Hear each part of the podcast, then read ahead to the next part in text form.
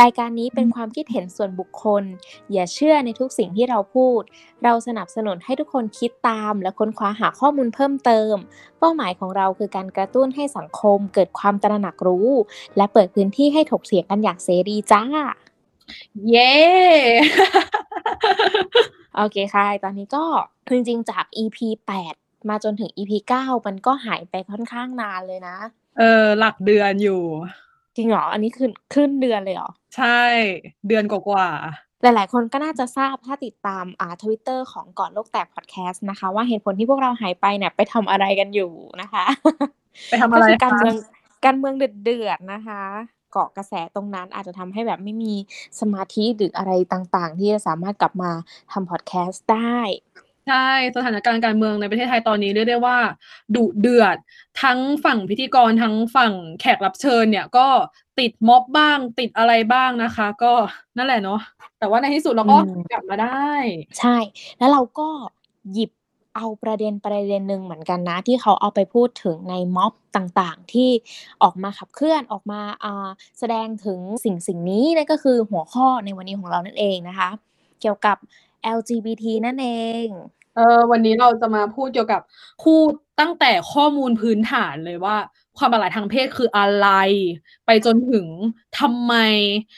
ถึงควรเป็นที่ยอมรับในสังคมทำไมสังคมไทยยังขาดความเข้าใจในเรื่องนี้ คือตอนเนี้ย ตอนที่เก้าเนี่ยจะเป็นตอนที่แบบว่า intense มาก ๆ เพราะว่า เป็นตอนที่จะให้ความรู้มากๆเลยแหละ นี่คิดว่าปกติรายการเราก็ให้ความรู้อยู่แล้วนี่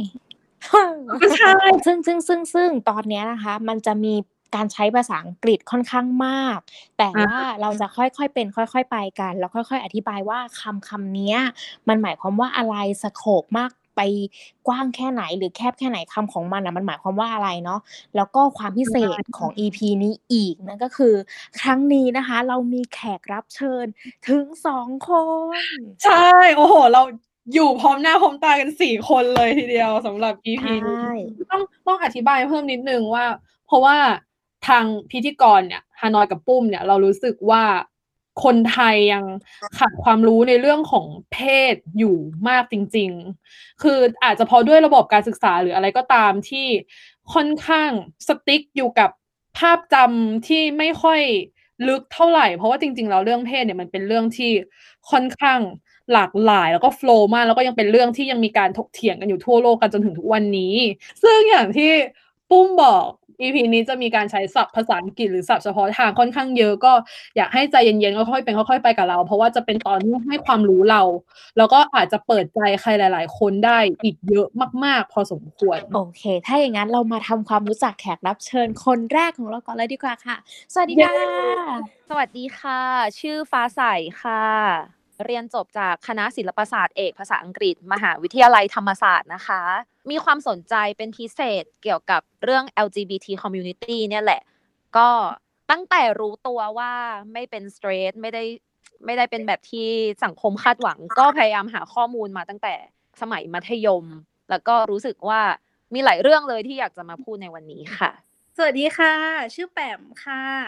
เอกภาษาอังกฤษ คณะศิลปศาสตร์ มหาวิทยาลัยธรรมศาสตร์ รุ่นเดียวกับฟ้าใสเลยค่ะ ส่วนตัวก็คล้ายๆ ของฟ้าใส ก็คือช่วงนี้ก็เป็นฟรีแลนซ์รับงานทั่วราชอาณาจักร แล้วก็ไปม็อบต่างๆ แล้วก็จริงๆ ประเด็นเรื่องความหลากหลายทางเพศเนี่ย เราเราเริ่มสนใจช่วงปีหนึ่ง เป็นช่วงที่แบบเราเริ่มค้นพบตัวเองแล้วว่าโอเค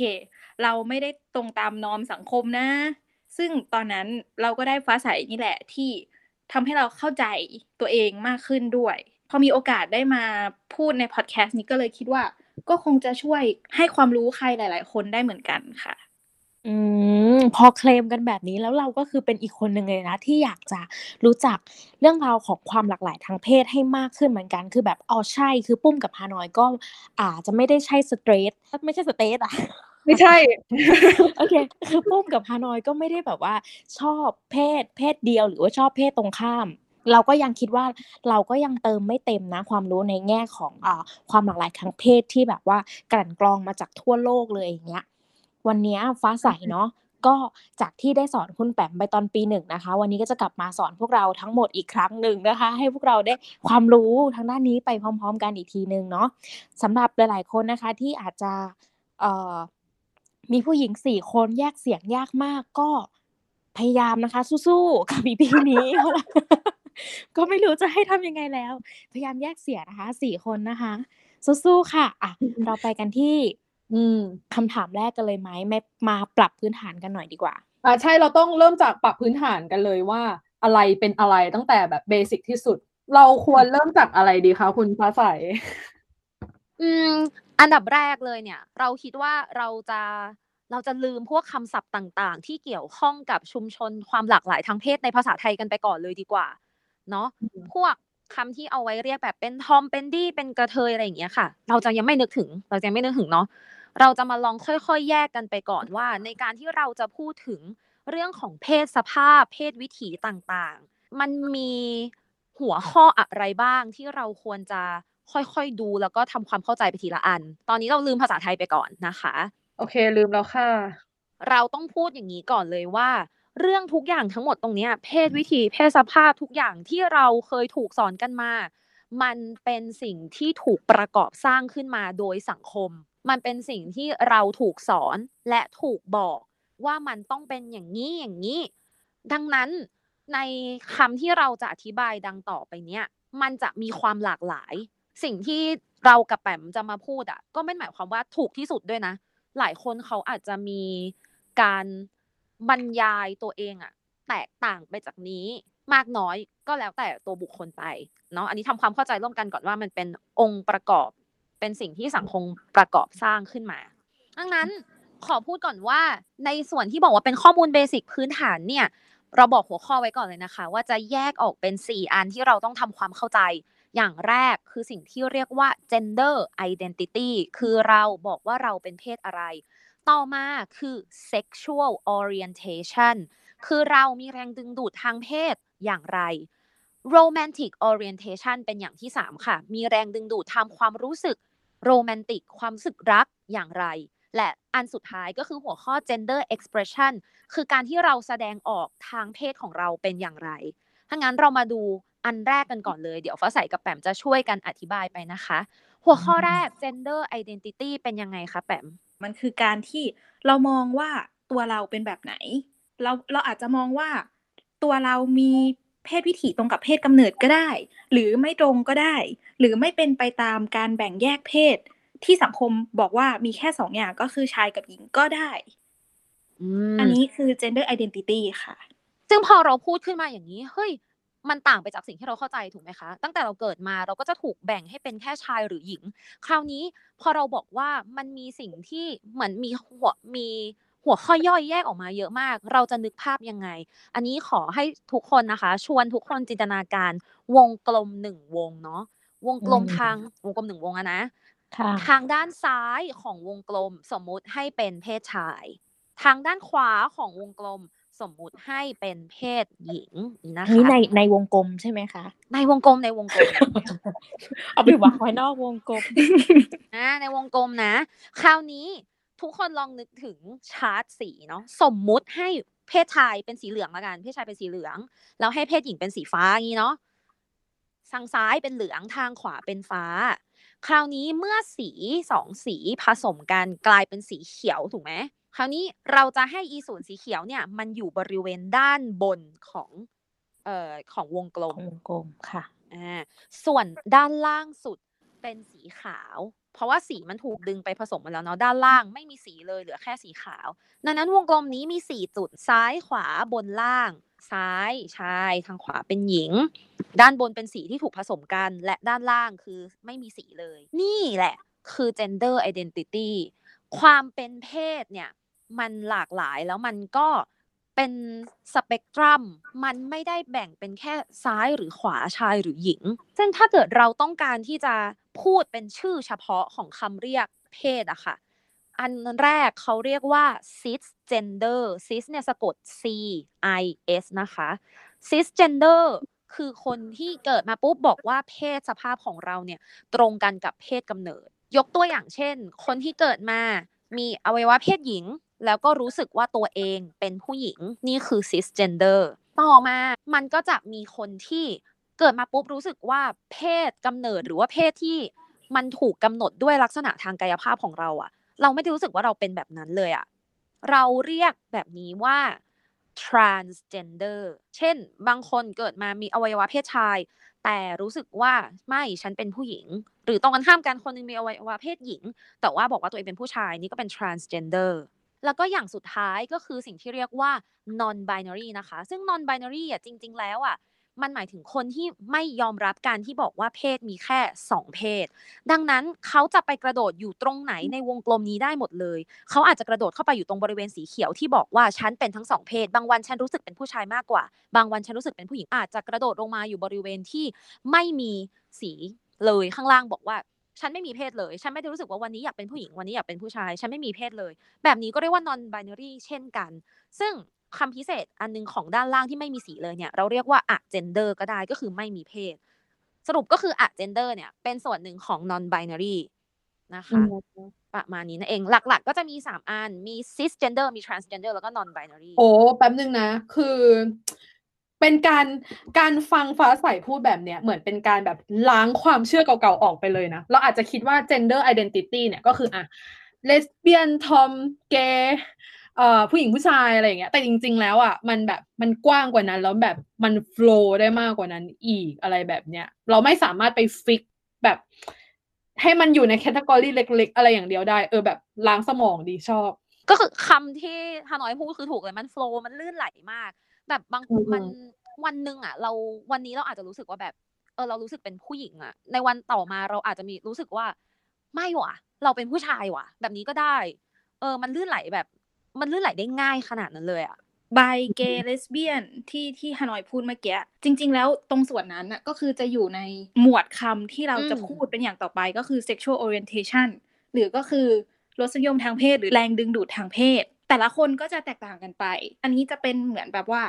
เออเป็นคนที่เรารู้สึกสนใจมีแรงดึงดูดทางกายด้วย ถ้าเกิดว่าเป็นคนเพศเดียวกับเราอะก็จะถูกเรียกว่า homosexual หรือถ้าเกิดว่าเป็นคนที่เพศไม่ตรงกันกับเรา ก็จะเป็น heterosexual หรือก็คือที่เรียกว่า straight อย่าง homosexual ก็คือที่เราคุ้นกันในในคำที่เรียกว่า gay หรืออย่างเรามี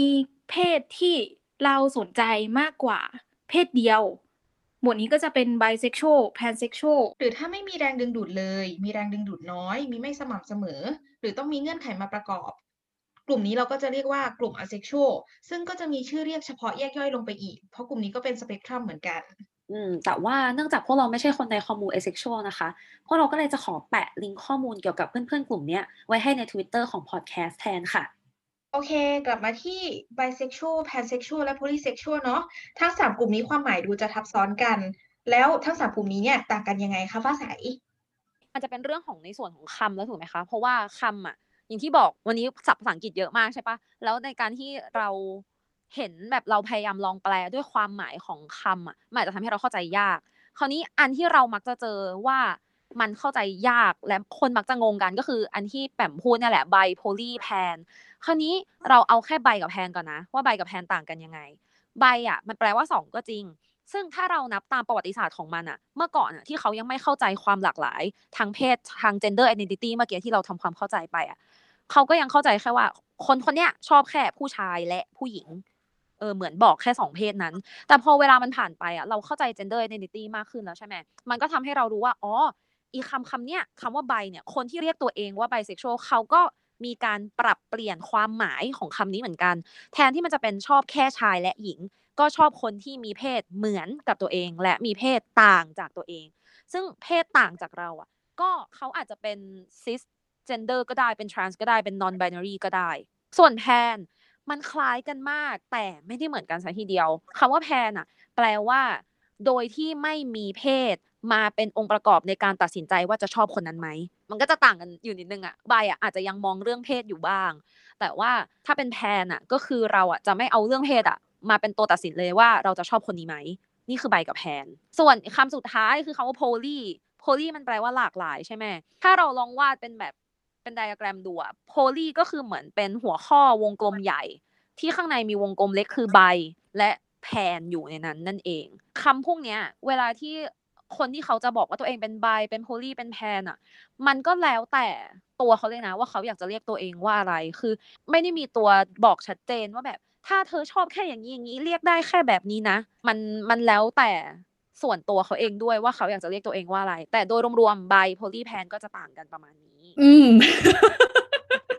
ที่ที่พิธีกรเงียบๆอยู่เนี่ยคือพยายามทำความเข้าใจอยู่นะ แต่ว่าฟ้าใสอธิบายได้ค่อนข้างเคลียร์พอสมควร ต้องฝากถึงคุณผู้ฟังก่อนว่า การจะฟังอะไรพวกนี้และเข้าใจมันจริง ๆ อะ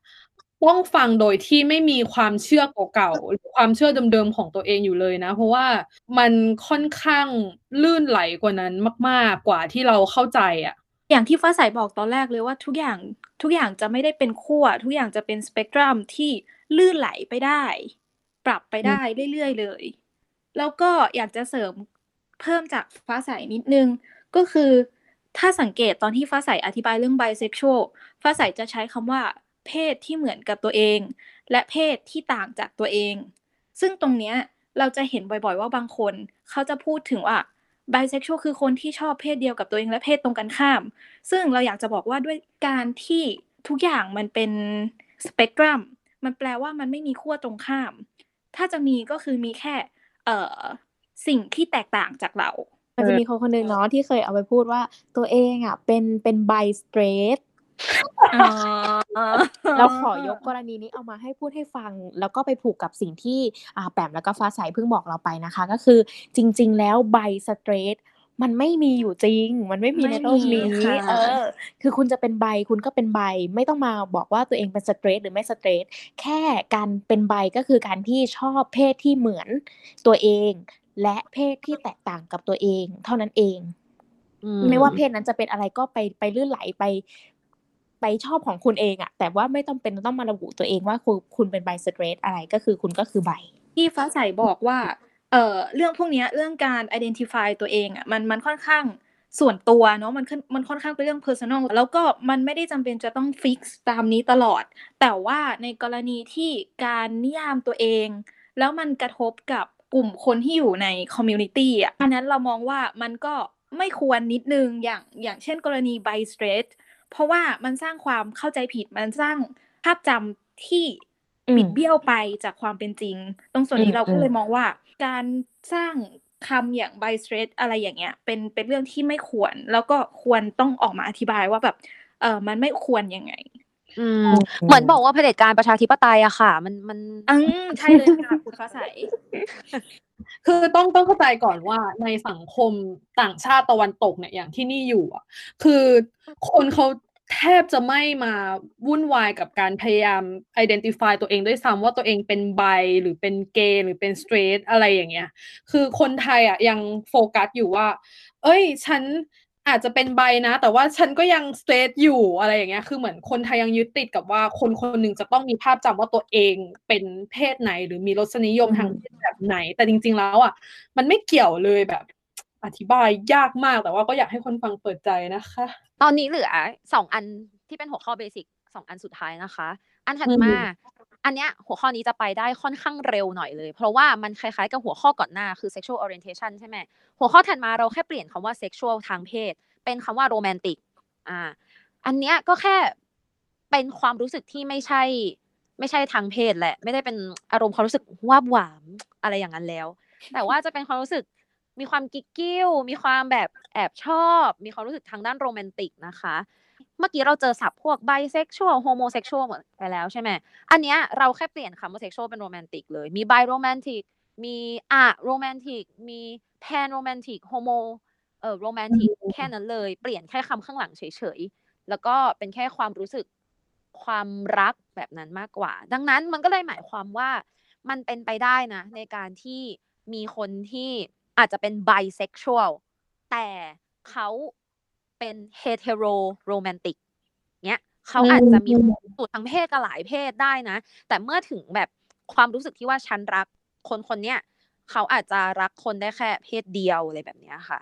ส่วน gender expression ก็คืออการแสดงออกทางเพศ ซึ่งก็มีทั้งการแต่งกาย การแต่งหน้า ถ้าพูดง่าย ๆ ก็อย่างที่เราได้ยินกันบ่อย ๆ อย่าง อันนั้นเฟมินินมาก อันนั้นลุคนี้ผู้หญิงมาก ลุคนี้สาวมาก หรืออย่างแบบโหลุคนี้แมนมาก อันนี้ก็จะเป็นสิ่งที่เราได้ยินบ่อย ๆ ส่วนตัวแล้วเรามองว่าตรงหมวดเนี้ยเป็นสิ่งที่ย้ำถึงสิ่งที่ฟ้าใสพูดเกริ่นตั้งแต่ตอนแรกเลยว่า เพศเป็นโครงสร้างทางสังคม อย่างถ้าเกิดว่ามีคนสองคนที่เหมือนกันทุกอย่างเลย เหมือนกันหมดเลย แต่คนหนึงใส่กระโปรง อีกคนนึงใส่สูทแขนยาวขายาว คนก็จะรู้สึกว่า คนแรกน่าจะเป็นผู้หญิง แต่กลับกันถ้าเกิดว่าคนที่สองที่ใส่สูทเป็นกางเกง แล้วแต่งหน้าทำผมไว้ผมยาว คนก็จะเริ่มมองว่า จากตอนแรกที่มองว่าอาจจะเป็นผู้ชายหรือเปล่าก็หรือเขาจะเป็นผู้หญิงนะ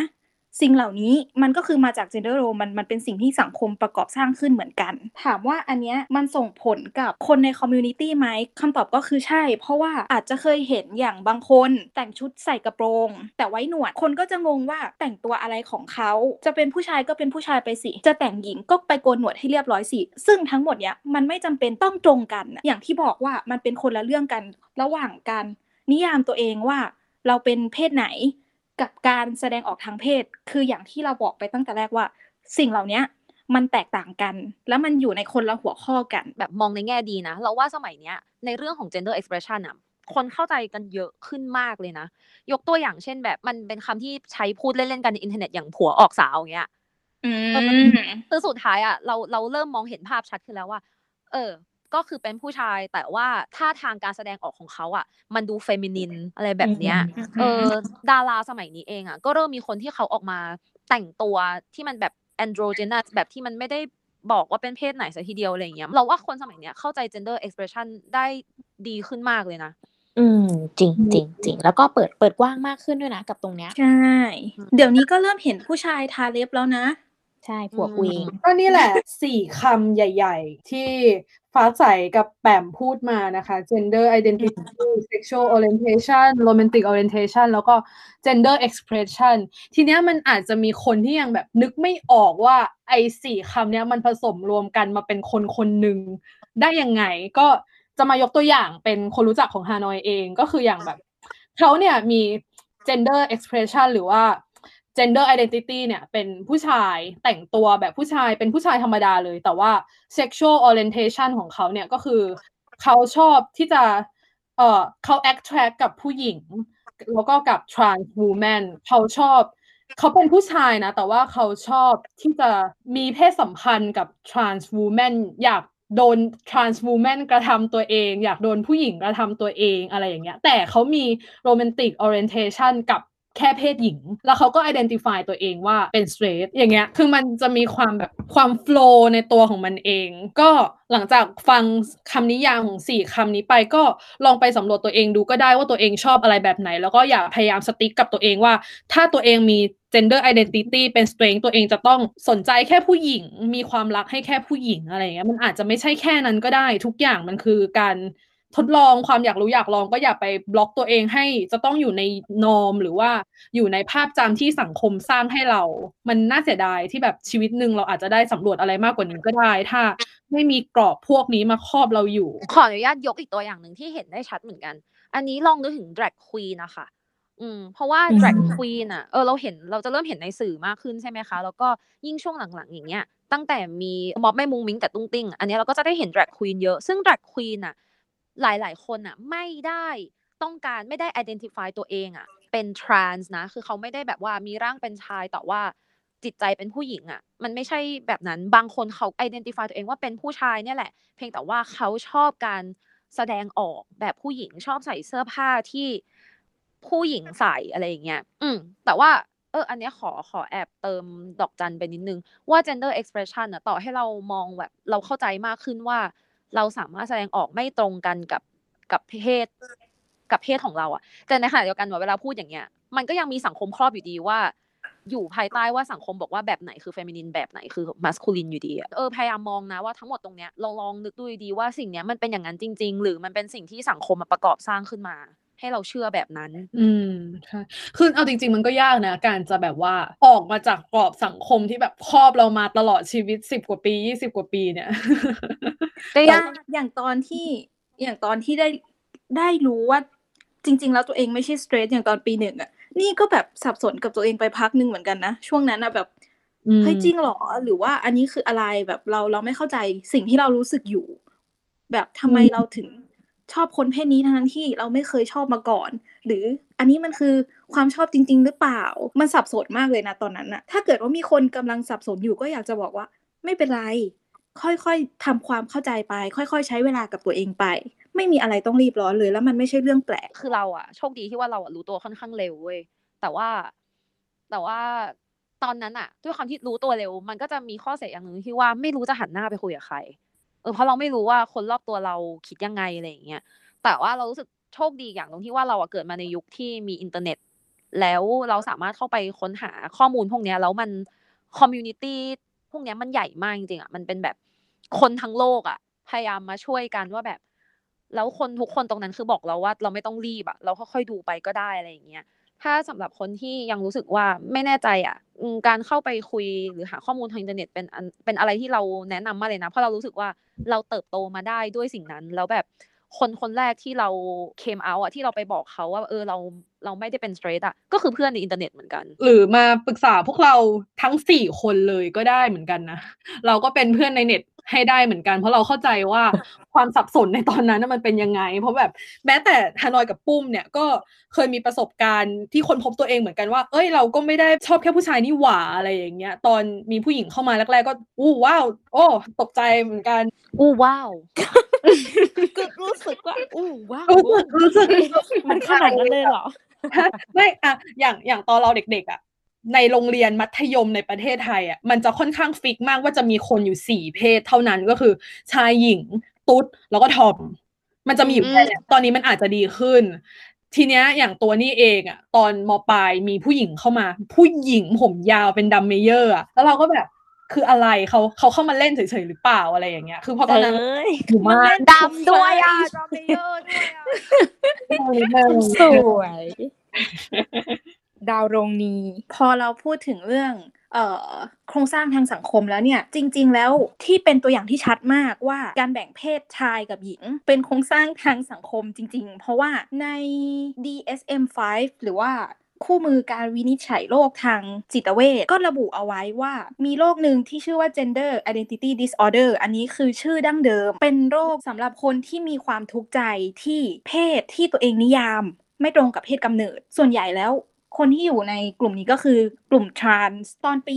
2013 ก็เปลี่ยนชื่อโรคจาก gender identity disorder มาเป็น gender dysphoria เพื่อให้คนที่เขาเรียกว่าคนป่วย รู้สึกแย่น้อยลงกับชื่อโรค เพราะว่าอย่างชื่อเก่ามันมีคำว่า disorder เนาะพอเป็นชื่อใหม่มันไม่มีคำว่า disorder คนไข้ก็อาจจะรู้สึกแย่น้อยลง ตัว criteria มีการปรับเล็กน้อยก็จริงแต่ว่าทุกอย่างก็ยังคงเน้นย้ำอยู่ว่า สิ่งที่ถูกต้องจะต้องเป็น คนที่เพศกำเนิดเป็นผู้ชายก็ต้องรู้สึกว่าตัวเองเป็นผู้ชาย คนที่เพศกำเนิดเป็นผู้หญิง ก็ต้องคิดว่าตัวเองเป็นผู้หญิง ตรงส่วนเนี้ยเราก็เลยรู้สึกว่า แม้กระทั่งทางการแพทย์หรือเกณฑ์การวินิจฉัยอะก็ยิ่งเน้นย้ำการที่เพศมันเป็นสิ่งประกอบสร้างทางสังคมมาก ๆ เลยอะมันเป็นอะไรที่น่าเศร้านะ เพราะว่า DSM-5 อันเนี้ยมันใช้กันทั่วโลกเนาะเพื่อเป็นใช่อ่าเป็นมาตรฐานทางการแพทย์ในด้านของจิตวิทยา เขาคิดอย่างนั้นกัน แล้วมันก็น่าเศร้าตรงที่คนกลุ่มหนึ่งหรือคนที่มีความหลากหลายทางด้านทางเพศเนี่ยเขาก็พยายามต่อสู้ในด้านนี้มาก ๆ แต่ทางการแพทย์ดันไปบอกว่าอ่าเพศ มันควรตรงตามเพศที่เรากำเนิดมา ควรตรงตามเพศที่สังคมเขากำหนดนั่นก็คือชายหญิงแค่นั้น เพราะว่าถ้าคุณไม่ใช่แบบนี้ นั่นคืออะไรที่ คุณกำลังผิดปกติอยู่ ถึงจะมีการเปลี่ยนชื่อแล้วแต่ทุกๆอย่างมันยังถูกตัดสินมันยังถูกจัดแม้กระทั่งตอนที่เป็นเด็กเขาก็ยังแบบถูกปิดกั้นความหลากหลายทางเพศ มันก็เป็นอะไรที่น่าเศร้าเนาะเราอยากแชร์ประสบการณ์ส่วนตัวก็คือเรื่อง DSM-5 หรือว่า gender dysphoria อันนี้เรารู้ครั้งแรกตอนเรานั่งเรียนอยู่ วิชาจิตวิทยา ก็คือ จะบอกว่าทั้งคลาสก็ค่อนข้างอึ้งแหละ เพราะว่า คนที่มาสอนเขาเป็นจิตแพทย์เนาะเขาพูดอย่างมั่นใจ แล้วก็มีเพื่อนในคลาสที่บอกว่า เป็นโรคเลยเหรอครับ อาจารย์แล้วเขาก็แบบพยักหน้าอย่างมั่นใจว่า ใช่ค่ะ แต่คือตอนนั้นอะคนทั้งคลาสก็คือเริ่มแบบขมวดคิ้วแล้วก็เริ่มมีเสียงซุบซิบซุบซิบแล้วก็มีเพื่อนพยายามแย้งว่า มันไม่ใช่รสนิยมส่วนตัวเหรอครับ มันมันมันถึงกับเป็นโรคเลยเหรอ อาจารย์ที่เป็นจิตแพทย์ด้วย ก็พยักหน้ายืนยันอย่างหนักแน่น และย้ำและสอนต่อโดยที่เขาไม่ได้รู้สึกว่า มันเป็นสิ่งที่แปลกหรือผิดหรืออะไรเลย ตอนนั้นมันทำให้เราเหมือนแบบว่า เหมือนโดนอะไรซัดเข้าหน้าว่าแบบว่าเชี่ยป่วยเหรอที่ผ่านมา อันนี้คือคือเราเป็นคนป่วยเหรอ แล้วยังไม่รวมตอนที่แบบว่า อะก่อนหน้านี้เราเราก็แบบมีไปหาจิตแพทย์บ้างเนาะแล้วเขาก็มีถามเรื่องความสัมพันธ์อะไรเงี้ย ช่วงนั้นก็มีแฟนเป็นผู้หญิง แล้วนักสังคมสงเคราะห์ขมวดคิ้วเหมือนไม่เข้าใจ แล้วเขาก็ถามว่าเป็นอะไรนะ เราก็บอกว่าเป็นผู้หญิงอะค่ะ เขาก็ถามว่าเป็นยังไงหรอ ตัดผมสั้นนี่หรอ เราก็บอกไปว่าเปล่าค่ะ ก็เป็นผู้หญิงเลย ก็ผมยาวปกติแบบหนูเลย เขาก็ไม่เข้าใจ แต่เขาก็ก็จดไปแล้วก็ข้ามไปพูดเรื่องอื่น หรือแม้แต่กับจิตแพทย์ของเราเอง เขาก็ยังนึกไม่ออกว่าผู้หญิงที่มีความสัมพันธ์กับผู้หญิงเหมือนกัน มันเป็นยังไง เราเลยรู้สึกว่าจริง ๆ อะไรพวกนี้มันสำคัญตั้งแต่การวินิจฉัยมาจนถึงการรักษา ซึ่งการรักษาโรคทางจิตเวชเอออาจจะเป็นโรคทางอารมณ์หรือโรคอื่น ๆ มันก็เกิดผลกระทบได้จากมุมมองของแพทย์เองด้วย เราก็เลยรู้สึกว่าอะไรแบบนี้มันสำคัญมากๆ แล้วก็ถ้าเกิดว่ามีคนที่ทำงานหรือเรียน อยู่ในวงการสาธารณสุข หรือวงการแพทย์อะไรแบบนี้ฟังอยู่ก็อยากจะให้ลองเปิดใจแล้วก็ลองทำความเข้าใจ เรื่องนี้ในอีกแง่มุมหนึ่งดูนะ อย่างเราเราเจอจนชินแล้วคนที่แบบมองเราแล้วไม่เข้าใจ แต่บางคนเขาไม่ได้ชินแล้วแบบมันใช้เวลานานมากสำหรับเขาในการยอมรับในสิ่งที่เขาเป็นแล้วพอไปเจอแบบนั้นมันจะทำให้เขารู้สึกแย่ได้ ก็อย่างที่ทั้งปุ้มแล้วก็แปมพูดมา โครงสร้างทางสังคมเนี่ย มี power มีอำนาจขนาดไหนก็ให้ดูว่าโครงสร้างทางสังคมสามารถมาบัญญัติโลกให้คนคนหนึ่งได้ทั้งทั้งที่โครงสร้างทางสังคมมันเป็นสิ่งที่มองไม่เห็นหรือจับต้องไม่ได้อะแต่คนคนหนึ่งมีอวัยวะเพศชายแต่แสดงออกเป็นผู้หญิงเป็นสิ่งที่จับต้องได้ แต่ดันโดนโครงสร้างทางสังคมมาบอกว่าเฮ้ยยูไม่ใช่ยูผิดอะคือโครงสร้างทางสังคมมันมีอำนาจขนาดนั้นอะและตอนนี้แม้แต่การแพทย์สากล ซึ่งเป็นสิ่งที่อิงจากทางวิทยาศาสตร์ หรือการทดลองมาก ๆ ก็ยังถูกโครงสร้างทางสังคมมีอิทธิพลมากขนาดนี้ก็อยากให้ทุกคนเห็นว่าคนที่มีความหลากหลายทางเพศเนี่ยเขากำลังต่อสู้กับอะไรอยู่ พอทนอยพูดถึงเรื่องโครงสร้างทางสังคมแล้วก็การต่อสู้อะทำให้เรานึกถึงเรื่องหนึ่งขึ้นมาเลยว่า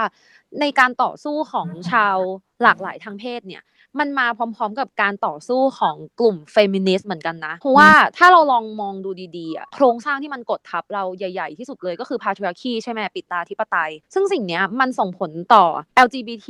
community เยอะมากเหมือนกันนะ ซึ่งคำว่าแนวคิดที่ว่าชายเป็นใหญ่อะมันรวมไปถึงการกระทำที่มีความเป็น masculine เช่น ผู้ชายร้องไห้ไม่ได้แบบเนี้ย มันก็เป็นพิษกับทุกคนในโลกใบนี้แหละ ซึ่งถ้าใครอยากได้ความรู้เพิ่มเติมเนี่ย สามารถไปฟังได้ที่ EP 2ของก่อนโลกแตกได้นะคะคราวนี้เราขอยกตัวอย่างว่าแบบอันที่มันเห็นได้ชัดมาก ๆ ในเรื่องของปิตาธิปไตยที่มันเกิดขึ้นต่อcommunity ของชาวหลากหลายทางเพศเนี่ยยกตัวอย่างอย่างในหนังโป๊อย่างเงี้ยถ้าเรา search หาแบบหนังโป๊ของเลสเบี้ยนอะถ้าเราเข้าไปตามเว็บที่มันเป็นเว็บดัง ๆ ทั้งหลายอะเราอะจะค้นพบว่าความจริงแล้วอะ ไอ้ลักษณะหนังโป๊แบบนั้นน่ะ มันไม่ได้ถูกสร้างขึ้นมาเพื่อคนดูที่เป็นผู้หญิงจริงๆอะเป็นแฟนตาซีของผู้ชายหมดเลยว่าอยากเห็นตรงนู้นตรงนี้ ซึ่งในความเป็นจริงอะมันก็ไม่ได้เป็นแบบนั้นอะ หรือว่าอะถ้าเป็นในพื้นที่ของเรากันเองที่มี Pride Parade อย่างเงี้ยคนที่มักจะได้อยู่ในสื่ออะไรอย่างเงี้ยเขาก็มักจะเป็นพวกผู้ชายที่เป็นเกย์หรืออะไรอย่างเงี้ย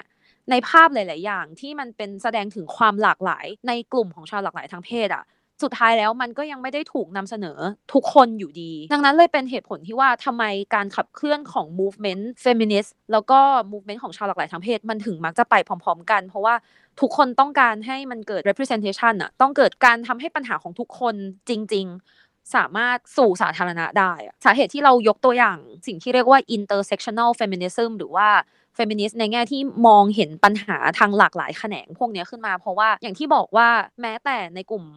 ความหลากหลายทางเพศก็มักจะยกแค่ผู้ชายที่เป็นเกย์ใช่ไหมแต่ในกลุ่มหลากหลายทางเพศอะมันก็ยังมีกลุ่มคนที่ถูกมองข้ามอีกเยอะมาก เช่น คนที่ค้าบริการทางเพศแล้วมีความหลากหลายทางเพศด้วย นอกจากจะไม่ได้สิทธิขั้นพื้นฐานแล้วอะเขาก็ยังถูกมองข้ามเวลาที่มีคนพูดปัญหาขึ้นมา ปัญหาสวัสดิการต่างๆ ของเขาก็มักจะไม่ค่อยถูกพูดถึง หรืออย่างเช่น LGBT ที่เป็นคนพิการแบบเนี้ย เราแทบไม่ค่อย ได้เห็นในสื่อใหญ่ ๆ เลย ถึงแม้ว่าเราจะเห็นเนี่ย เราก็จะเห็นเขาในรูปแบบพูดง่ายๆ เหมือนเป็นตัวประกอบที่ถูกสร้างให้เป็น Impact ต่อตัวละครหลักอีกทีนึงอะหรือเวลามีการพูดถึงคนพิการก็มักจะถูกพูดถึงในน้ำเสียงที่เหมือนแบบเห็นอกเห็นใจแล้วเห็นเขาด้อยกว่า เราอะคุยกับเพื่อนของเราที่เป็น LGBT แล้วก็เป็นคนพิการด้วยมาโดยตลอด เราก็เลยรู้สึกว่าเออพวกเนี้ยมันมันเป็นเรื่องที่ไม่ได้ถูกพูดถึงจริง ๆ นะ ดังนั้น การเคลื่อนไหวของ LGBT community มันเลยมักจะไปพร้อมกันกับ feminism ที่มองความหลากหลายในชุมชนแบบ ใช่ เพราะอย่าลืมว่าตอนเนี้ยคนไทยยังเข้าใจคำว่าเฟมินิสต์แปลกไปอยู่เฟมินิสต์ไม่ใช่การจะยกผู้หญิงขึ้นมาเป็นใหญ่แต่มันคือการทำให้ทุกเพศทุกคนอะเท่ากัน เออ มีหนังเรื่องหนึ่งเป็นภาพยนตร์เรื่องหนึ่งที่แนะนำว่าเออลองไปดูก็ได้นะ ชื่อ The Adventures of Priscilla, Queen of the Desert การผจญภัยของ Priscilla ราชินีแห่งทะเลทราย ซึ่งเราไม่แน่ใจว่าชื่อไทยเป็นนี้ป่ะนะเอออืมเรื่องเนี้ยมันเป็นเรื่องของ drag queen สามคนสามวัย ที่จะต้องขับรถข้ามทวีป เพื่อที่จะไปแสดงโชว์อยู่เมืองเมืองหนึ่ง ซึ่งเรื่องเนี้ยมันจะได้เห็นความหลากหลายเยอะมาก อย่างแรกเลยคือ drag queen สามวัยจะมีวิธีการแก้ไขปัญหาต่างกันแน่นอนเมื่อเจอปัญหา อย่างที่สองคือ drag queen ที่เป็นตัวเอกของเรื่องอะสาเหตุที่นางจะต้องขับรถทำ road trip ไปเพื่อไปแสดงอีกเมืองอะเพราะว่าเมียนางอะติดต่อมานะ ก็คือเป็น drag queen ที่มีเมีย แล้วก็อีกอย่างหนึ่งคือหนังเรื่องนี้มันจะมีคามิโอเล็กๆ น้อยๆ ที่น่ารักก็คือว่าในขณะที่ drag queen น่ะกำลังจะขับรถไปไหนก็ตามอะเราจะเห็นเลยว่าถนนที่เป็นถนนคู่ขนานกันหรือหัวมุมถนนใกล้กัน ก็จะมีผู้หญิงคนหนึ่งซึ่ง วิ่งเพื่อเรียกร้องสิทธิสตรี ข้ามทวีปอเมริกาเหมือนกัน อืม คือหนังเรื่องนี้มันเลยให้เห็นว่าแบบใช่นี่คือมูเมนที่ถูกขับเคลื่อนไปพร้อม ๆ กันเพราะทั้งคู่ต่างเรียกร้องความเท่าเทียมเหมือนๆกัน เดี๋ยวในส่วนของชื่อหนังนะคะแบบพวกเราจะไปแปะให้เนาะใน Twitter ก่อนโลกแตกพอดแคสต์อีกทีนะคะ เพราะว่าก็เป็นหนังที่น่าสนใจนะ เพราะว่าอย่าง คำที่บอกว่าเราจะขับเคลื่อนไปด้วยกันไปพร้อม ๆ กันเรียกสิทธิมนุษยชนขั้นพื้นฐานเนี่ยไปพร้อม ๆ กัน เพราะว่ามันควรจะเป็นแบบนั้นตั้งแต่เริ่มต้น คนทุกคนมันเท่ากันตั้งแต่เกิดมาตั้งแต่แรกอยู่แล้ว แต่เราโดนโครงสร้างทางสังคมทำให้เราไม่เท่ากันประหลาดมาก แต่ว่าก็เนี่ยแหละความจริงนะคะ ก็ไปดูกันได้ แล้วก็หวังว่าพอดแคสต์เราจะทำให้ทุกคนเข้าใจมากขึ้น เกี่ยวกับ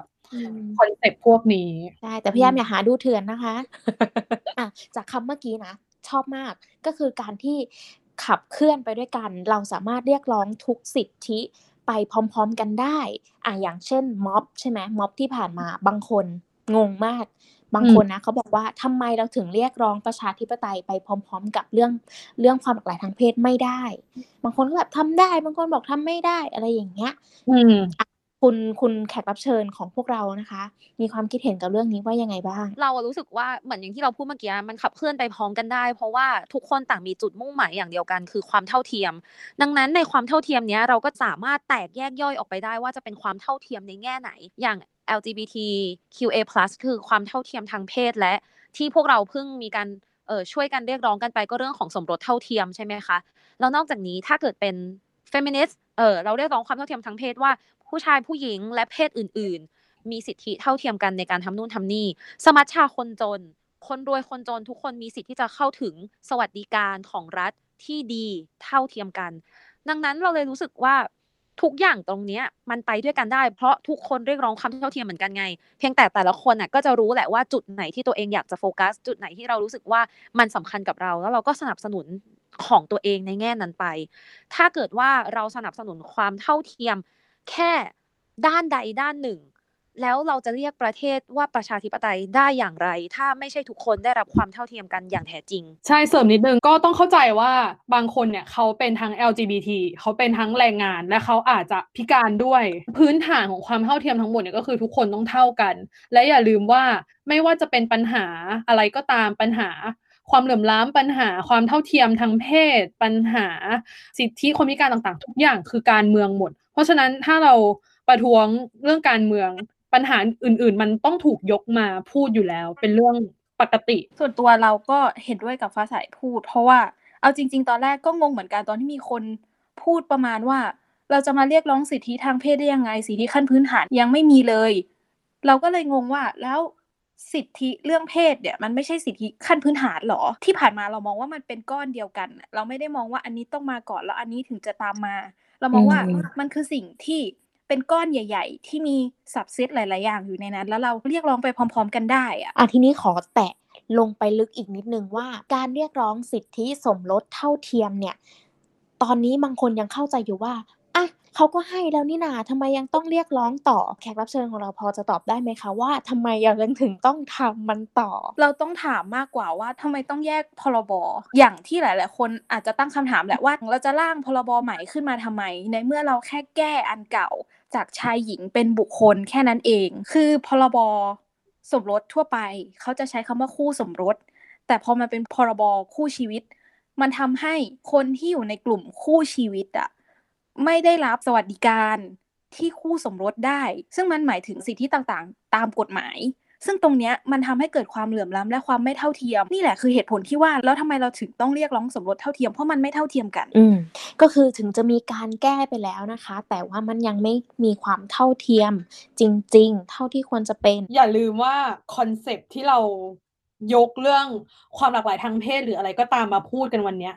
เราพูดกันเพราะว่าเราอยากให้คนเข้าใจคอนเซปต์ของความเท่าเทียม คนเท่าเทียมกัน และพรบที่เอ่ออะไรนะพรบคู่ชีวิตที่ออกมาเนี่ย มันยังไม่เท่าเทียม ถ้าใครอยากได้ความรู้เพิ่มเติมก็สามารถไปหาอ่านได้มีออกมาบอกเยอะแยะเลยว่า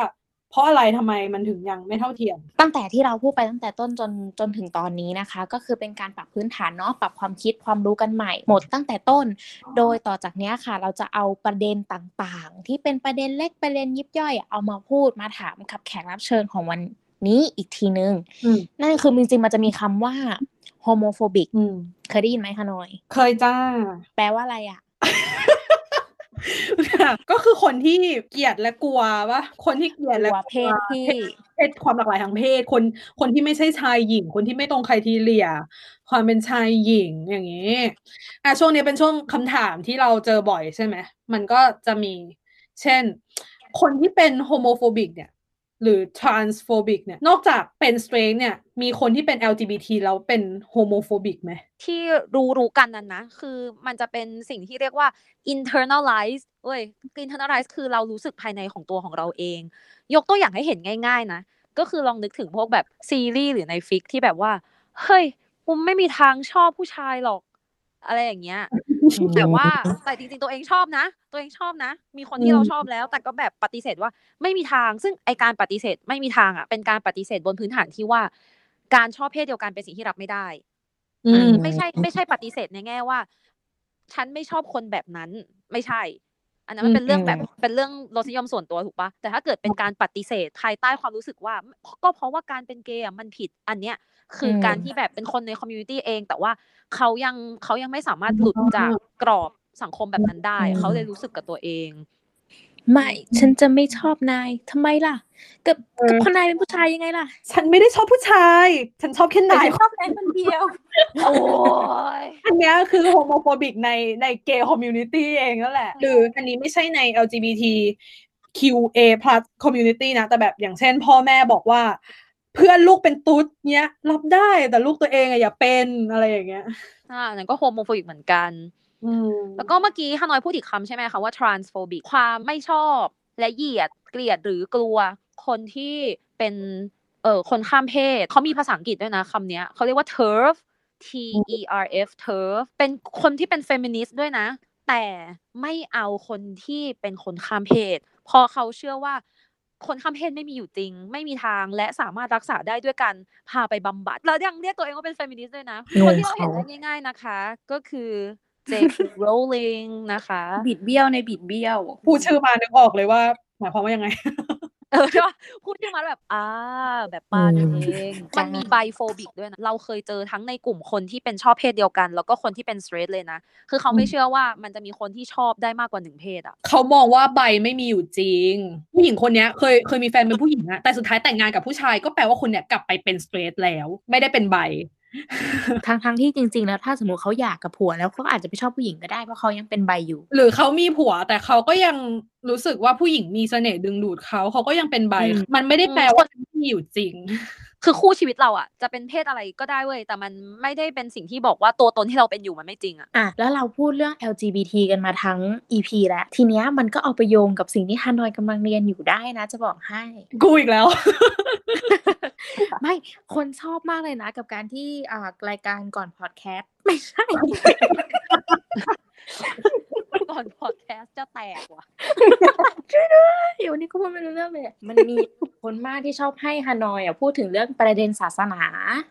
เออเนาะเพราะว่ารายการเรามันเป็นรายการวัยรุ่นไง แล้วรายการวัยรุ่นที่จะแบบดูคูลๆอะมันต้องไม่แตะเรื่องงมงายไม่แต่เรื่องศาสนาไงแต่ว่าพอรายการเราพูดถึงศาสนาบ่อยๆคนก็แบบเหมือนท้าทายอะแบบว่า เอ้ยประเด็นนี้ถ้าพูดในเรื่องศาสนาจะเป็นยังไงอะไรอย่างเงี้ย คือเหมือนกับอะประเด็นความหลากหลายทางเพศกับศาสนาเนี่ยเหมือนเป็นแบบคู่ต่อสู้กันเลยอะ แบบว่าอืมสุดโต่งทั้งสองฝ่ายอะไรอย่างเงี้ยเออบางคนเขาอาจจะไปเห็นคลิปนี้เคยเห็นไหมเป็นประเด็นร้อนในอินเทอร์เน็ตมาก ๆ ที่มีบาทหลวงขึ้นไปพูดถึงเกย์หรืออะไรนี่แหละไม่ค่อยแม่นนะคะ แต่ว่ามีผู้หญิงคนนึงเข้าไปผลักบาทหลวงจนตกเวทีอะเคยเห็นไหมเคยเห็นเคยเห็น เออ เพราะฉะนั้นมันก็เป็นอะไรที่ยังดูต่อสู้กันอยู่เนาะเราจะอัญเชิญนะคะ แขกรับเชิญนะคะ ฟ้าใสแล้วก็แปมเนี่ยมาพูด discuss เรื่องนี้กันกับฮานอยเนาะถ้าเรื่องศาสนาเอออันนี้มี fun fact มาเล่าให้ฟัง คือเวลาที่เราพูดถึงเรื่อง LGBT และศาสนา สิ่งที่เรามักจะเห็นได้บ่อยๆตามสื่อ อย่างหนึ่งก็คือ เออศาสนาคริสต์เนาะเออซึ่งเราจะเห็นได้บ่อยมาก ซึ่งในไบเบิลเนี่ย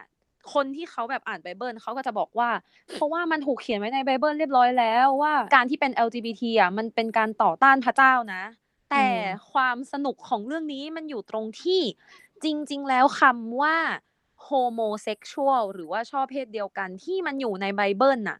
มันไม่เคยปรากฏบนไบเบิลมาก่อน จนกระทั่งปี1946นะคะอ้าวแม่ใครเอาไปใส่เออเราโดนแกล้งกันมาทั้งโลกเลยจ้า เพราะว่าจริง ๆ แล้วเนี่ยคำที่มันเป็น original อะค่ะ มันคือคำว่า pedophile หรือว่าโรคใคร่เด็ก อืมถ้า pedo pedo ที่เรารู้จักเออใช่มันไหมกลายมาเป็นอย่างนี้ได้ยังไง คือมันมีคุณคนหนึ่งนะคะ ชื่อคุณเอ็ดออกซฟอร์ดเนี่ย คนเนี้ยเขาเป็นนักวิจัย คือเขาเป็นเกย์แล้วก็เป็นคริสเตียนด้วย เขาทำการวิจัยเพราะเขามีความรู้สึกว่าทำไมล่ะทำไมพระเจ้า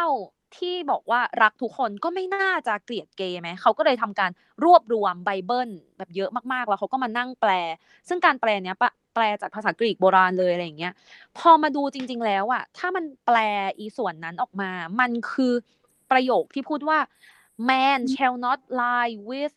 boys อะไรแบบเนี้ยก็คือผู้ชายเนี่ยไม่ควรที่จะร่วมหลับนอนกับเด็กผู้ชายเหมือนแบบเดียวกันกับที่เขาทำกับเด็กผู้หญิง เอออมซึ่งในที่เนี้ยมันก็คือบอกว่าไม่ควรจะมีเซ็กส์กับเด็กนั่นแหละ แต่อืม คนอะ มันดันไปจับจ้องตรงคำที่ว่า man กับ boys เอ๊ะ เป็น homosexual หรือเปล่า ดังนั้นคำเนี้ยจริง ๆ แล้วอะมันเพิ่งจะมาอยู่ในไบเบิลจริง ๆ ใน 1946 แล้วพอมันขยายไปเยอรมันก็เพิ่งมีคำนี้ในไบเบิลของเยอรมันในปี 198 อะไรสักอย่างเนี่ยแหละค่ะ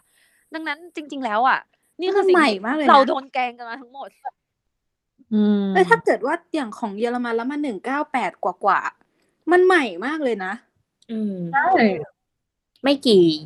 ประมาณไม่เกินสามสิบปีอะพูดในมุมศาสนา คือคนเราต้องเข้าใจ concept ตั้งแต่แรกของทั้งศาสนาและความเป็นคนก่อนเลยอะไม่ว่าจะเป็นไบเบิลอัลกุรอาน พระไตรปิฎกหรืออะไรก็ตามอะ มันเป็นสิ่งที่สังคายนาขึ้น ก็คือคนมารวบรวมความรู้มาปะติดปะต่อความทรงจำเกี่ยวกับ ศาสนานั้นๆน่ะแล้วทำขึ้นมาเป็นหนังสือเป็นแบบว่าหลักธรรมของศาสนานั้นๆซึ่งมันผ่านการตีความการทำความเข้าใจของแต่ละคนมาเยอะมากๆ เราไม่สามารถไปยึดได้ว่าอันไหนคือของแท้ของจริงหรือศาสนาได้พูดแบบนั้นไว้จริงๆไหมอะไรแบบนี้อะอันนี้เป็นหนึ่งประเด็น แต่ก็เข้าใจ ถ้าอย่างในกรณีของศาสนาอิสลามหรือคริสต์เนี่ยไบเบิลกับอัลกุรอานเป็นสิ่งที่แตะต้องไม่ได้ ตั้งคำถามไม่ได้ เพราะฉะนั้นถ้าต่อให้ตัวนี่เอง ไปพูดว่าสิ่งที่อัลกุรอานพูดว่าผู้หญิงต้องด้อยกว่าผู้ชาย การเป็นเกย์ผิดอะไรอย่างเงี้ย นี่ก็อาจจะโดนคนอิสลามแบบว่าลุมได้ โดนทุบได้ คือเราต้องต้องเข้าใจก่อนว่า ความเท่าเทียมเนี่ย มันก็คือการเคารพสิทธิของแต่ละคนใช่ไหม แล้วศาสนามันคือมิติของความศักดิ์สิทธิ์ ต่อให้เรารู้ว่า เอากุรอานหรือไบเบิลหรืออะไรมันผิดอะเราก็ไม่สามารถไปแบบไปบอกได้เข้าใจปะแน่นอนว่าเรารู้สึกว่าคำสอนเหล่านั้นมันอาจจะขัดกับหลักการความเคารพคนเท่ากันของเราก็จริง แต่ในขณะเดียวกันอะด้วยความที่ศาสนามันไม่ได้เป็นแค่แบบข้อกฎหมาย มันเป็นเรื่องความเชื่อและมันถูกมองว่าศักดิ์สิทธิ์อะดังนั้นในการที่คนกลุ่มหนึ่งเขาเชื่อมากๆ แล้วเราแบบ ไปแบบไปแย้งไปปะทะ มันก็มันก็เหมือนกับว่าเราไม่เคารพในในสิทธิในการที่เขาจะเชื่อเหมือนกัน อธิบายแบบนี้คือสิ่งที่ศาสนาใส่ไว้อะถามว่ามันมันแย้งต่อคอนเซปต์คนเท่ากันไหมก็ใช่ แต่ก็อย่าลืมว่าสิ่งที่บัญญัติอยู่ในศาสนา อย่างที่บอกมันเป็นสิ่งที่คนสร้างขึ้นมา ศาสนาแท้จริง ศาสนาที่มาจากกอจากอัลลอฮ์อะไม่มีใครรู้ว่าconcept จริง ๆ มันคืออะไร ultimate ของศาสนาจริง ๆอะ มันไม่ใช่อัลกุรอานหรือว่าไบเบิลหรือพระไตรปิฎกหรืออะไรก็ตามแต่มันคืออะไรที่แบบ spiritual กว่านั้นอะเพราะฉะนั้นนี่เลยไม่อยากให้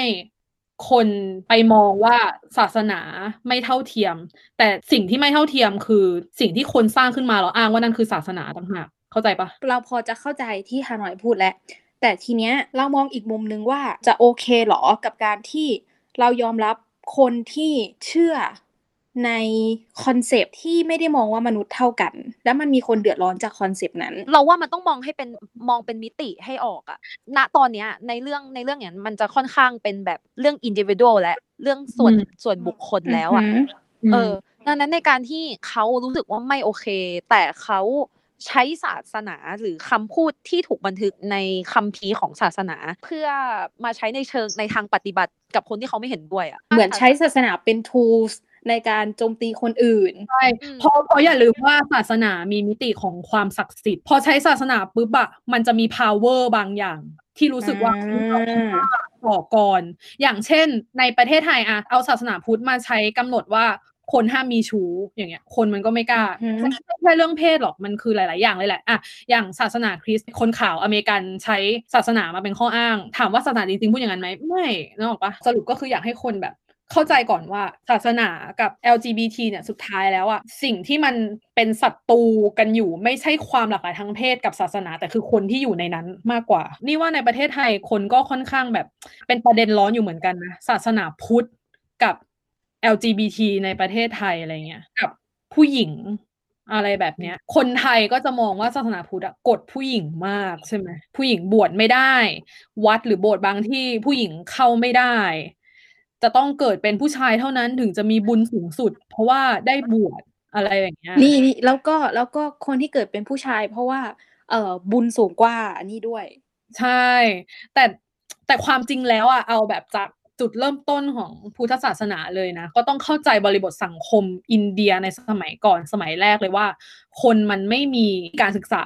ทั้งผู้หญิงทั้งผู้ชายแหละ แต่ทีเนี้ยด้วยความที่ผู้ชายร่างกายมันก็จะแข็งแรงกว่า จะเป็นคนแบบบุกป่าฝ่าดงมากกว่า ผู้ชายก็จะไปเป็นนักบวชมากกว่า มีเปอร์เซ็นต์การไปเป็นนักบวชมากกว่า แล้วยกประเด็นอย่างเช่นทำไมผู้หญิงถึงเข้าศาสนสถานบางที่ไม่ได้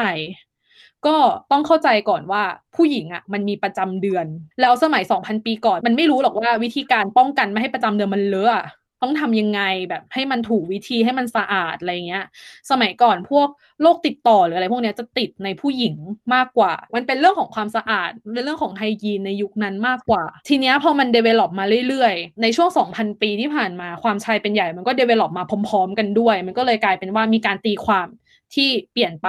จากตอนแรกผู้หญิงเข้าไม่ได้ เพราะเรื่องความสะอาดเรื่องสุขภาพอะไรอย่างเงี้ยกลายเป็นว่า ผู้หญิงเข้าไม่ได้ เพราะผู้หญิงแบบว่าไม่ใช่เพศที่สูงส่งเท่าผู้ชาย อืมสิ่งที่ฮานอยจะบอกก็คือเป็นการส่งสารต่อกันมาแบบผิดๆเนอกจากยุคสู่ยุคแบบนี้ใช่ไหมยุคนั้นมันอาจจะไม่ได้เหมาะ ใช่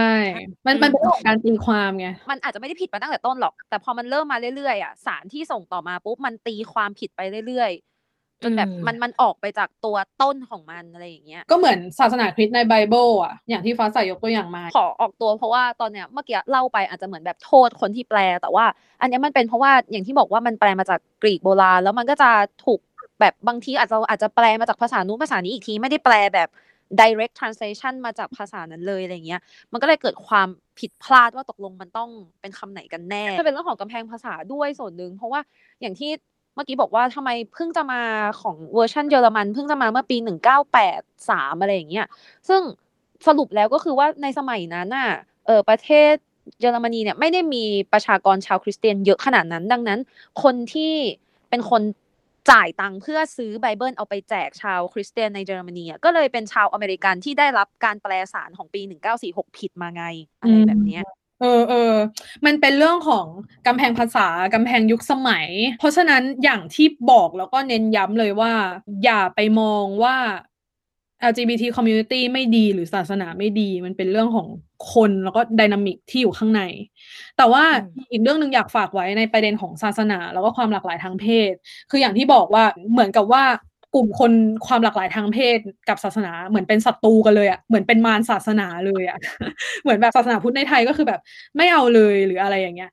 แต่ว่าก็อยากฝากไว้คือ เท่าที่เราเห็นกันทุกวันนี้ มันจะชอบมีแบบมุกตลกแบบพระตุ๊ดพระกระเทยอะไรแบบเนี้ย ตุ๊ดก็เป็นพระได้อะไรอย่างเงี้ย พระแต่งหน้าอะไรอย่างเงี้ย คนก็จะมองว่าทำไมจะเป็นไม่ได้อะไรอย่างเงี้ย ถ้า เราเป็นตุ๊ดแต่เราอยากบวชอะทำไมจะทำไม่ได้อะไรอย่างเงี้ย ก็อืมอยากฝากว่าก็ถูกไม่ว่าจะเป็นใครก็ควรที่จะสามารถบวชได้ หรือว่าควรที่จะเป็นสมาชิกของศาสนานั้นๆได้ แต่ว่า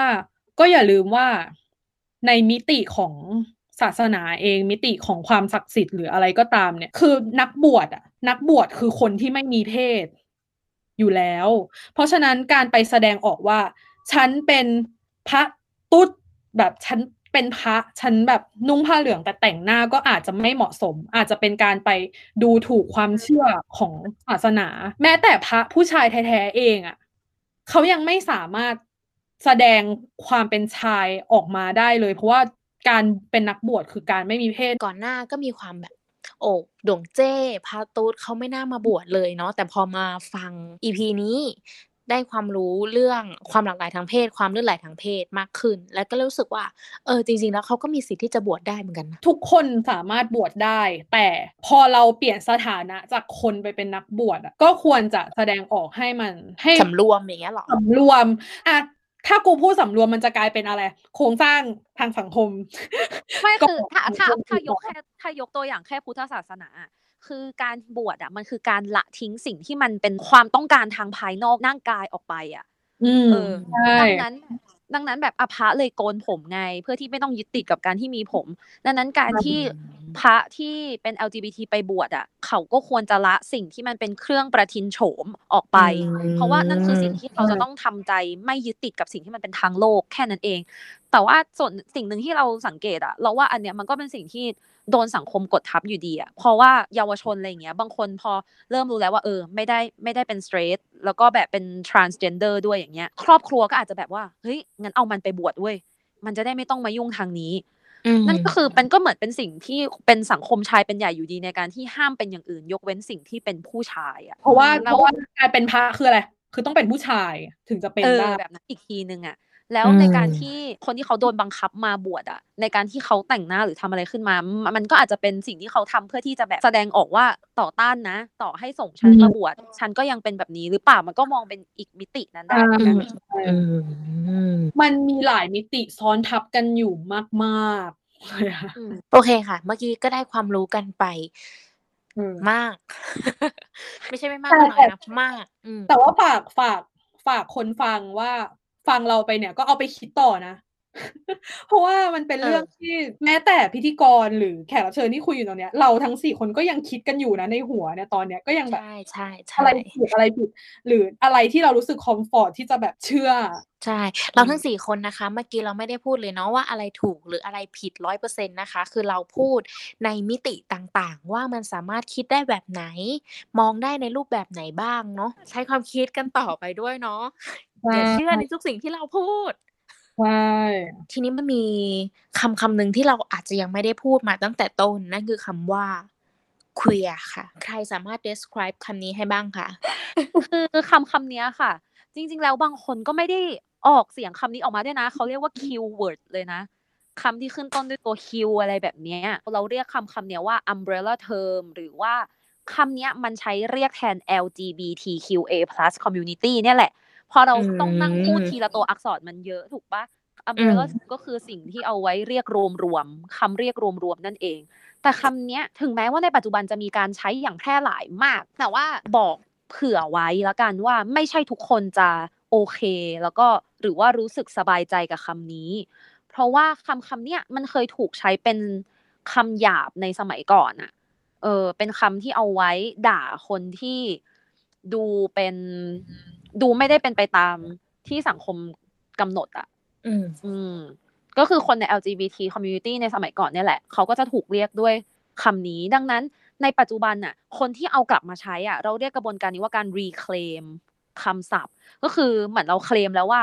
ฉันมันเคยถูกเป็นคำไม่ดีใช่ไหม ได้ งั้นฉันจะเอามาใช้เพื่อ empower ตัวเองทำให้ตัวเองรู้สึกแบบมีพลังอะไรแบบเนี้ย อืม แต่ว่าในขณะเดียวกันมันก็ยังมีคนที่ รู้สึกไม่สบายใจกับการใช้คำคำนี้อยู่ดังนั้นอันเนี้ยเป็นแบบเป็นอันที่เราอยากฝากเตือนให้ให้นึกถึงไว้แล้วกันว่า ถ้าเกิดจะเอาคำนี้ไปใช้อะแบบลองดูดีๆก่อนว่าคนคนนั้นเขาโอเคไหมกับการใช้คำคำนี้ อันนี้คือพูดเผื่อว่าถ้าสมมติเราต้องการที่จะพูดว่าใครเป็นคุยอะไรอย่างเงี้ยค่ะ ลองคุยกับเขาก่อนว่าโอเคไหม เอออืมที่จะใช้คำคำนี้บางคนเขาไม่โอเคไงเขายังยึดติดกับการที่คำนั้นมันเคยเป็นคำด่าแล้วเขารู้สึกเจ็บปวดกับคำนั้นอยู่ อือืมมโอ้เพราะฉะนั้นแล้วจริง ๆคำว่าคุยมันคือคำแทนของเพศทางเลือกถูกต้องไหมปุ้มเข้าใจถูกไหมใช่ queer community อะไรอย่างเงี้ยใช่เราเรียกว่าเราเรียกว่ากลุ่มคนหลากหลายทางเพศดีกว่าปุ้มเพราะเราไม่ได้เลือกมา เราเกิดมาเป็นแบบนี้ อืม เออ พอพูดถึงเรื่องนี้ก็เลย พอพูดถึงการแทนตัวเองใช่ไหมเลยนึกถึง pronoun หรือว่าคำสรรพนามแทนตัวเอง ในภาษาไทยไม่ได้มีไม่ได้มีเจาะจงเพศสักเท่าไหร่ถูกไหมคะ แต่ในภาษาอังกฤษอะมันจะมีอันนี้ยกให้แปมพูดเลย ก็คืออย่างถ้าในภาษาอังกฤษ เอ่อมันจะแบ่งเป็น I U V D he she it แต่ว่าตัวคำที่บ่งบอกเพศก็คือจะเป็น he กับ she เนาะหลักๆ ก็จะเป็น he him แล้วก็ เอ่อ she her ซึ่งย้อนกลับไปตอนแรกที่เราพูดถึงเรื่อง gender identity อย่างบางคนก็โอเคกับการที่จะใช้ pronoun she her แต่ทีเนี้ยกลุ่มคนที่เป็น non binary แล้วเขาไม่ได้ comfortable เขาไม่ได้โอเคกับการใช้ she her หรือ he him ส่วนหนึ่งเลี่ยงไปใช้ they them แทน เป็นเทอมที่เป็นกลางมากกว่าไม่ได้บ่งบอกถึงเพศอะไรเลย แล้วก็อย่างอย่างที่ย้ำไปตั้งแต่แรกว่าด้วยความที่มันเป็นสเปกตรัมวันนี้เราอาจจะรู้สึกว่า เฮ้ย ฉันอยากใช้ she her แต่พรุ่งนี้ตื่นมา เราอาจจะอยากเป็น they them ก็ได้ อันนี้ก็คือเรื่อง pronoun ซึ่งถามว่าแล้วเราจะรู้ได้ยังไง ว่าคนที่เราพูดถึงหรือคนที่เราคุยด้วย เขาอยากให้เราพูดถึงเขาในแง่ไหน ถ้าคำตอบสำหรับเรานะ คือการถาม เป็นกำแพงภาษาของกลุ่ม English speaker เนาะในอังกฤษอะอย่างเวลานี่เมลหาอาจารย์ในมหาลัยอย่างเงี้ย อาจารย์ต่อท้ายเมลก็จะใส่เป็นชื่อเขาแล้ววงเล็บบอกไว้ว่าเป็นแบบ he him she her they them อะไรอย่างเงี้ย คือตอนเนี้ยเหมือนการที่จะให้คนอื่นเรียกเราว่าอะไรเป็นส่วนหนึ่งของการแนะนำตัวเองไปแล้วของคนที่เป็นแบบ English speaker อะ ก็เออส่วนใหญ่เขาก็จะบอกเราเองแหละว่าเขาอยากให้เราเรียกเขาแบบไหนอย่างเงี้ยอย่างของที่ฮานอยยกตัวอย่างมามันดีมากเลยอะในการที่แบบเราบอกไว้เลยว่าเราต้องการใช้แบบไหน ซึ่งอืมคนที่เขาเป็น cisgender เองอะเวลาเขาทำแบบเนี้ย คนที่อยู่ใน LGBT community อะเราก็รู้สึกดีนะ เรารู้สึกเหมือนแบบ เหมือนเขาโชว์ solidarity อะแปลว่าอะไรเหมือนแบบแสดงความเป็นหนึ่งความเดียว เออ ความเป็นอันหนึ่งอันเดียวกันกับเราว่า เออเขาเข้าใจนะว่าสิ่งที่เราเผชิญอยู่สิ่งที่เราต้องแบบ ต้องเจอในทุกๆวันมันคืออะไรอะไรแบบเนี้ยอือหืออืมแต่ว่าเราเราเห็นด้วยกับที่ที่แปมพูดนะ ว่าถ้าเราไม่รู้อะ ถามเลย ความรู้สึกเวลาที่มีคนมาถามว่า อยากให้ อยากให้พูดถึงด้วยคำสรรพนามไหน มันรู้สึกดีเรารู้สึกว่า เออเขาใช่มันสื่อว่าเขาแคร์ใจเราอะ มันมันดีกว่าการแอดซูมไปเลยว่าเราเป็นเพศนั้นเพศนี้โดยดูจากอืม appearance อะไรเงี้ยเรารู้สึกว่าอืมการถามตรงๆเป็นเป็นวิธีที่โอเคมาก แต่ถามตรงๆ แบบใช้ใช้คำพูดดีๆนะๆใช่ใช่ใช่ใช่แบบตรงๆ แรงๆ ก็ไม่โอเคนะคะ ค่อยค่อยค่อยคุยกันนะคะ อันที่เราอยากจะทิ้งไว้อะเป็นคำพูดที่เรามักจะได้ยิน ซึ่งมันเป็นคำพูดที่ฟังเผินๆ ก็เป็นคำพูดที่ดีนะ แต่อาจจะไม่ค่อยดีก็ได้สำหรับคนที่อยู่ใน community นี้คือคำว่าฉันไม่แคร์หรอกว่าเธอจะเป็นเพศอะไร เออคำเนี้ย ซึ่งในในขณะเดียวกันอะ มันก็ดูเหมือนแบบ เออเขาดูเหมือนจะยอมรับในทุก ๆ อันของเราเนาะแต่ในขณะเดียวกันอะ อันนี้คือเป็นเป็นสิ่งที่เรารู้สึกด้วย แล้วก็เป็นสิ่งที่เราเคยอ่านเจอมาในหลาย ๆ บทความของคนที่อยู่ใน community พูดมาว่า แต่ว่าการที่ฉันสามารถ define เพศตัวเองโดยหลุดออกจากกรอบที่สังคมเคยบอกฉันมา มันเป็นเรื่องที่สำคัญกับฉันนะเว้ยอืมอืมดังนั้นน่ะ ที่คุณบอกว่าฉันไม่แคร์หรอกหรือว่าแบบ it doesn't matter อะไรอย่างเงี้ยจะเป็นเพศไหนก็ไม่สำคัญ เอ้ยสำหรับเรามันสำคัญน่ะ อืม ซึ่ง เราอาจจะมีคำพูดที่ดีกว่านี้ในการพูดก็ได้ เช่นว่า เออทุกสิ่งทุกอย่างที่คุณเป็น มันโอเคหมด มัน matter หมดอะไรแบบเนี้ย เออ ดีกว่าแบบ แต่เรื่องนี้มันเป็นเรื่องเล็กน้อยนะ แต่เรารู้สึกว่ามันอืมมันสำคัญแล้วก็มันเป็นเรื่องที่เออเขาเรียกว่าอะไรดีอะ มีเราละเอียดอ่อนขึ้นอะในเรื่องของคำพูดอืมใช่ จริง ๆ ความหมายแล้วก็มันจะดูดูคล้ายกันมากเลยนะ แต่ว่ามันจะเป็นในส่วนของเรื่องการเลือกใช้คำเนาะว่าเราไปเลือกใช้คำที่มันดูเป็นเชิงลบหรือเชิงบวก ซึ่งเราก็สบายใจไม่ว่าใครอะก็สบายใจให้พูดในเชิงบวกมากกว่าอยู่แล้ว ขอเสริมฟ้าใสนิดนึงพอฟ้าใสพูดขึ้นมาก็นึกถึงอีกประเด็นหนึ่งได้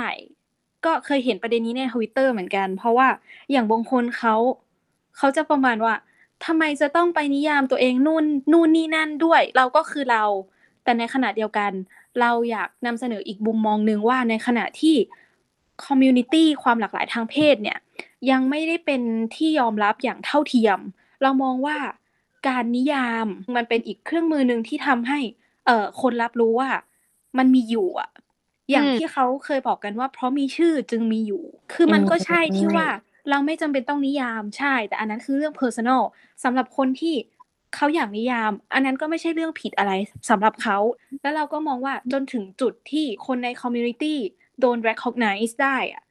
การการนิยามต่างๆคำต่างๆ แล้วก็การบอกถึงตัวตนอะเป็นสิ่งจำเป็น คือถ้าเราไป ignore มันทั้งหมดว่า โอ๊ยจะเป็นเพศอะไรก็ไม่จำเป็นหรอกอะไรอย่างเงี้ยมันเหมือนเป็นการทำให้สิ่งสิ่งนั้นมันหายไปหรือแบบไม่มีอยู่จริงอะ ต่อให้เรามองว่าทุกเพศเท่ากัน ไม่ว่าจะชายหญิงหรืออะไรก็ตามเท่ากันหมดอะในมุมหนึ่งมันก็อาจจะเป็นการที่ทำให้คุณค่าหรือว่าตัวตนนั้นๆมันหายไปหรือว่าไม่ได้รับคำจำกัดความที่เหมาะสม ก็สรุปจากทั้งหมดที่พวกเราคุยกันมา ขอบคุณฟ้าใสกับ แปมมากวันนี้ให้ความรู้แบบว่าอัดแน่นจัดเต็มแล้วก็เปิดโลกล้างสมองดีคอนสตรักทุกอย่างไปพอสมควร ทีเนี้ยฟ้าใสพูดมาคำหนึ่งแล้ว เรารู้สึกว่ามันจำเป็นมาก ๆ ที่ควรจะต้องเข้าใจคำคำนี้ก็คือคำว่า solidarity เนาะความเป็นอันหนึ่งอันเดียวกัน เพราะเรารู้ว่าผู้ฟังเนี่ยไม่ได้เป็นแค่ LGBT หรือว่า straight อย่างเดียวหรอกก็มีคนฟังหลากหลาย ทีเนี้ยสำหรับคนที่เป็น straight เนาะเราก็อยากเข้าใจความหลากหลายทางเพศมากขึ้น เราคิดว่าเราก็ช่วยได้เยอะแล้วแหละ ทีเนี้ยการแสดงออกต่อคนที่มีความหลากหลายทางเพศก็เป็นเรื่องจำเป็นเป็นเรื่องที่ควรให้ความสำคัญเหมือนกัน คือเราเข้าใจเขาแล้วทีเนี้ยเราควรจะ แสดงออกกับเขายังไง ก็การแสดงความเป็นอันหนึ่งอันเดียวกับเขา หรือการแสดงให้เขาเห็นว่าเขากับเราไม่ไม่ต่างกันเลย การที่เขาจะเป็นตัวเอง การที่เขาจะอธิบายตัวเองว่าเป็นอะไรเนี่ยก็เป็นสิ่งที่ไม่ต่างจากการที่เราบอกว่าเราเป็นผู้ชายผู้หญิง นี่เคยมีเพื่อนเพื่อนผู้ชาย เขาว่าประกาศหารูมเมททีเนี้ยก็มีผู้ชายคนนึงติดต่อมาว่า เออแบบ ไอหารูเมทอยู่เหมือนกัน สนใจเป็นรูเมทด้วยกันไหม แต่ไอต้องขอโทษมากๆนะ แต่ไอขอพูดไว้ก่อนเลยละกันว่าไอเป็นเกย์ยูรับได้ไหม แบบไอขอโทษจริงๆ I'm so sorry อย่างเงี้ยวิธีการตอบกลับของเพื่อนผู้ชายของนี่ก็ตอบกลับไปว่าไอมี something ที่ต้องขอโทษยูเหมือนกัน ถ้ายูจะขอโทษไอไอก็ขอโทษยูแต่ไอเป็น straight ยูรับได้ไหม เข้าใจปะ อืมเข้าใจจริง ๆ แล้วมันไม่มีใครจำเป็นที่จะต้องขอโทษกับสิ่งที่ตัวเองเป็น แต่สิ่งที่เพื่อนนี่แสดงออกคือแสดงให้เห็นว่า everything matter อะให้เขาเห็นว่า อ่า ถ้ายูพูดว่ายูเป็นไอเป็นเกย์ยูรับได้ไหม แล้วไอเป็นสเตรนยูรับได้ไหม คือเป็นการทำให้ไดนามิกของภาษาหรืออะไรมันเท่ากันอะซึ่งรู้สึกว่าเอ้ย เออว่ะมันมันน่ารักดีอะไรเงี้ยการแสดงความเป็น solidarity แบบเนี้ยอะไรแบบเนี้ยมันเป็นเรื่องที่ sensitive มากรายรายการเราก็ต้องขอย้ำว่ามัน sensitive มาก ๆ การจะเข้าใจหรือการจะแสดงออกให้เหมาะสมเนี่ย มันต้องใช้เวลาใช้ประสบการณ์ใช้การเรียนรู้ก็ นั่นแหละ หรือถ้าใครฟังเรารู้สึกว่ามีตรงจุดไหนที่เห็นต่างหรือว่ามีมีข้อถกเถียงอะไรก็ก็รีプライไปในเอ่อ ทวิตเตอร์ของก่อนโลกแตกพอดแคสต์ได้นะคะเออเราเราเราเราเราเปิดรับทุกอย่างอยู่แล้วสรุเดี๋ยปวเรากล่องจะ DM เราแตจะกแปะตัวชาร์ตที่บอกว่าเป็นสเปกตรัมให้ด้วยบวกกับมันมีอีกชาร์ตหนึ่งที่เขาเรียกว่า gender unicorn อะเดี๋ยวเราจะแปะไปให้ด้วย แต่ว่าอันเนี้ยเออฝากทุกคนไปดูอีกที เพราะว่าสำหรับเราอะเราโอเคกับ หมายถึงว่าภาพที่เราเข้าใจในหัวของเราเองในการที่จะอธิบายตัวเองอะเราชอบชาร์ตที่เป็นสเปกตรัมแต่ว่าบางคนเขาอาจจะชอบชาร์ตที่เป็น gender unicorn มากกว่า อันนี้คือแล้วแต่บุคคลเลยนะคะ ว่าใครสบายใจกับอันไหน โอเค ทุกๆอย่างนะคะที่จะสามารถให้ความรู้เกี่ยวกับ EP นี้ได้เนี่ย เราจะแปะให้ไว้ใน Twitter ก่อนโลกแตกพอดแคสต์นะคะ ใช่โอค่ะโอเค วันนี้ก็ดำเนินมา เป็นชั่วโมงแล้วนะ ที่เราคุยกันน่ะได้ความรู้มากๆเลย EP นี้น่าจะยาวที่สุดแหละ แต่ว่าอัดแน่นเราภูมิใจนำเสนอความยาวเหยียดนี้ ใช่ค่ะ หวังว่าทุกคนนะคะจะเข้าใจในเรื่องนี้มากขึ้นเนาะแล้วก็อยู่ร่วมกันได้อย่างปกตินะคะ โอเค ก็วันนี้ขอบคุณนะคะ ฟ้าใสแล้วก็แปมมาก ๆเลยที่มาให้ความรู้ความเข้าใจเกี่ยวกับเรื่องความหลากหลายทางเพศเนี่ยกับรายการเราวันนี้เนาะ ขอบคุณนะคะ ขอบคุณมากค่ะขอบคุณค่ะ ขอบคุณค่ะขอบคุณมากๆเช่นกันแปมกับฟ้าใสมีอะไรจะฝากไว้ไหมคะ เป็นผลงานเล็กๆน้อยๆหรืออยากให้ไปติดตามช่องทางไหนเป็นพิเศษก็ฝาก ไม่มีอะไรส่วนตัวที่จะฝากนะคะ แต่ว่าต่อไปในช่วงนี้มีเนื้อหาสาระอะไรที่เกี่ยวข้องกับบ้านเมืองก็ช่วยๆกันแชร์เนาะหรือว่าจะเข้าไปที่เอ่อ freedomforthai.card.co ได้นะคะ เออ แปมเองก็ไม่ได้มีอะไรอยากฝากเป็นพิเศษนอกจากเอ่อใครอายุถึงเกณฑ์แล้วก็เอ่อช่วยกันส่งคำร้องแก้รัฐธรรมนูญกันนะคะไม่มันเยี่ยว โอเคค่ะ พวกเราสำสี่คนวันนี้นะคะ ก็ขอลาไปก่อนนะคะ สวัสดีค่ะ สวัสดีค่ะ สวัสดีค่ะ